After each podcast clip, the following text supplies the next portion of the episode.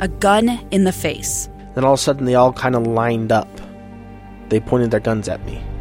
And this is the point where I thought, I'm going to die today. Started two years of horror for an American in Venezuela. They said, You need to give us your phone and get ready because you're coming with us.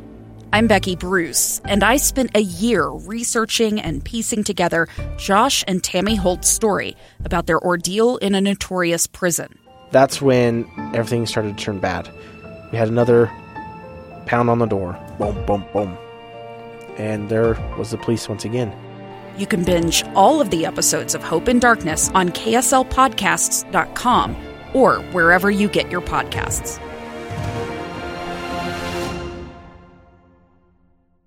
Side Sources with Boyd Matheson. Welcome back. Final segment of Inside Sources here on KSL News Radio. Great to be with you today.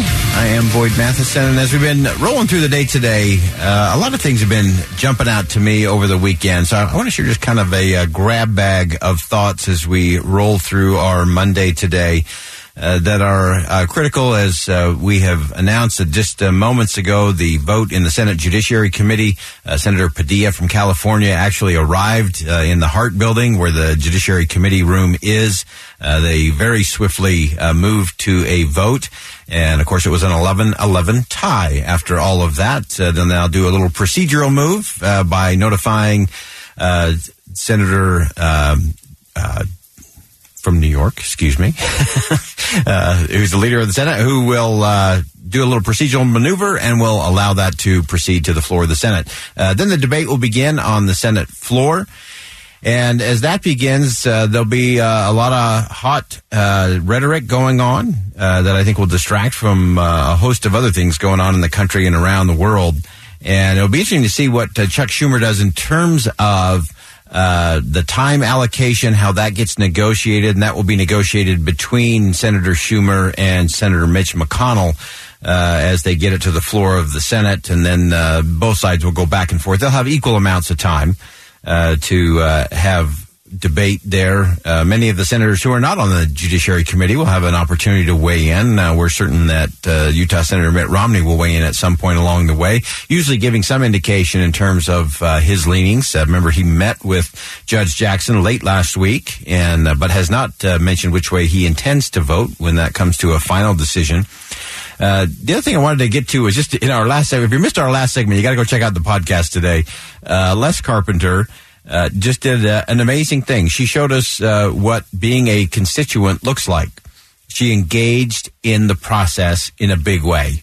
Uh, she didn't just keep shouting things on Twitter or making Facebook posts. She engaged in the process and she actually went and shadowed her representatives. She represent, uh, shadowed Representative Senator uh, Todd Weiler and uh, and others up on Utah's Capitol Hill, and came away with a very different perspective in terms of what actually happens up there. Uh, and, and, I think that's so important because uh, I think we can go uh, to uh, Teddy Roosevelt, who talked about that it's not the critic who counts. Uh, it's not the one who points out uh, how the strong stumble or where the doer of deeds could have done them better. The credit belongs to those who are actually in the arena uh, and uh, we'll come back to that. But I love the fact that Leslie Carpenter got into the arena and didn't just point out where she disagreed, didn't just keep lobbing verbal bombs from far away, but got up close and saw the process. And that's a game changer. And that's why we all need to be engaged citizens to see uh, how that goes. Uh, last week we, we played, uh, it was the 46th anniversary, I think, of I'm Just a Bill. Schoolhouse Rock, and most of us can sing that, but most of us have never watched that actually play out. Uh, that's eye opening. Uh, that's game changing in terms of, of how we actually get things done. And so I, uh, again, I applaud uh, Les Carpenter for making that happen. And uh, again, great piece by her in the Salt Lake Tribune today and uh, you should check that out. It's a it's a great story uh, with a lot of great insight in terms of what actually happens in that in that process. We also continue to follow the atrocities coming out of Bucha in Ukraine. Uh, civilians, mass graves, and uh, just so many atrocities that come out of that. And we we had some really good insight in terms of that red line. Uh, is this the the red line uh, that causes Europe to look at things differently? Uh, of course, they've been very hesitant to uh, to deal with the oil and, in particular, the natural gas that they get from Russia. And will will this be the final straw in that space? Uh, we we had a, a, great conversation earlier in the day with Rick Noack uh, from the Washington Post, who's there in France, and actually uh, reminded us that uh, there's actually an election going on in France this week. Uh, and there'll be a, a, first, and then I believe it goes to a, a runoff, uh, which will be about three weeks from now. But obviously, that puts a lot of political pressure uh, in terms of what you do. What is the economy doing in France? How are the uh, people of France viewing what's going on in Ukraine? Do they see that as ultimately a threat to them and to their way of life? Do they see these atrocities? Do they see the refugees? And do they see that uh, as something that they they have to have a brighter red line in terms of what is actually done?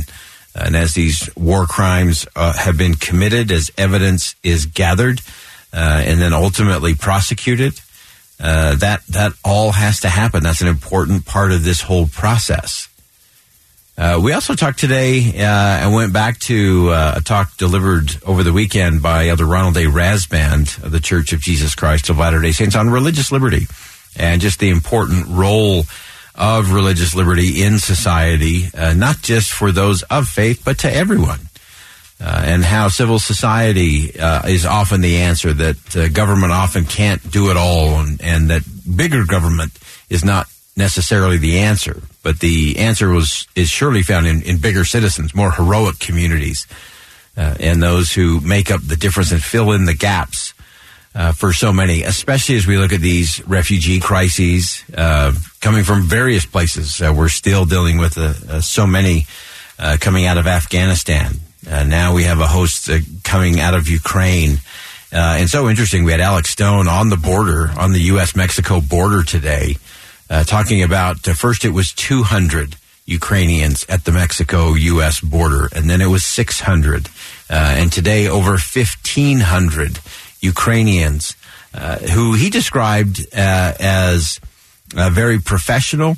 Uh, many of them spoke English. Uh, many of them were in IT or professional, and, and, just how they had the means to fly to Mexico City and then up to Tijuana and then to the border so that they could apply for asylum there on the U.S. Mexico border.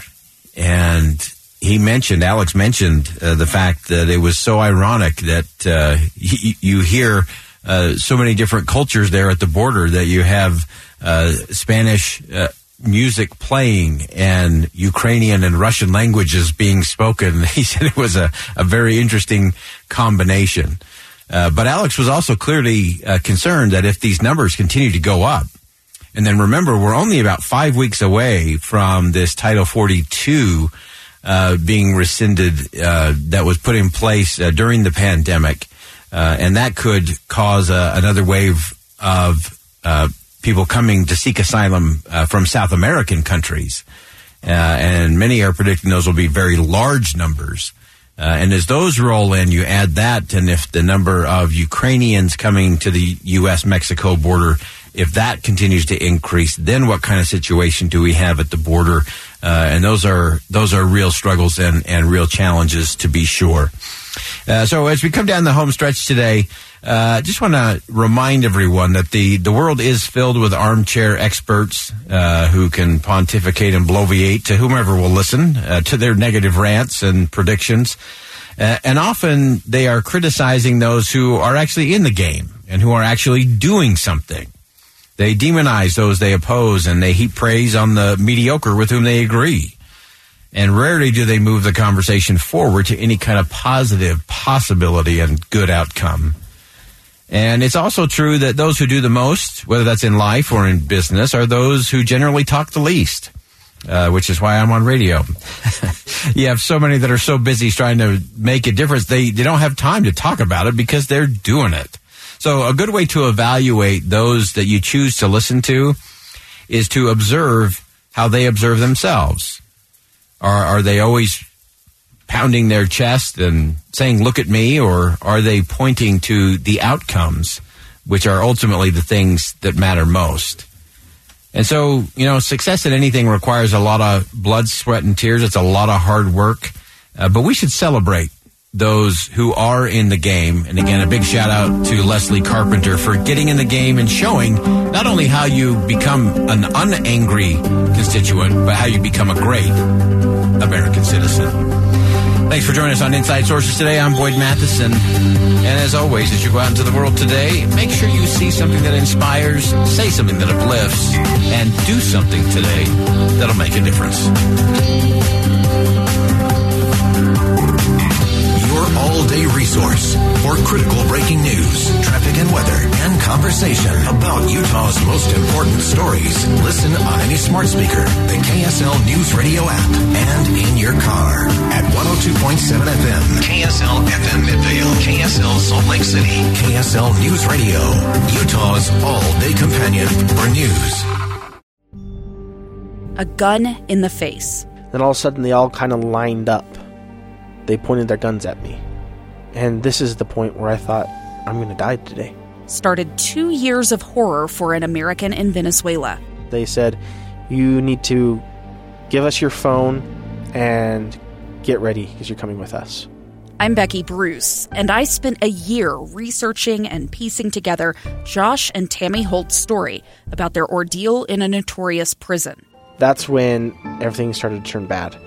We had another pound on the door. Boom, boom, boom and there was the police once again. You can binge all of the episodes of Hope in Darkness on KSLPodcasts.com or wherever you get your podcasts.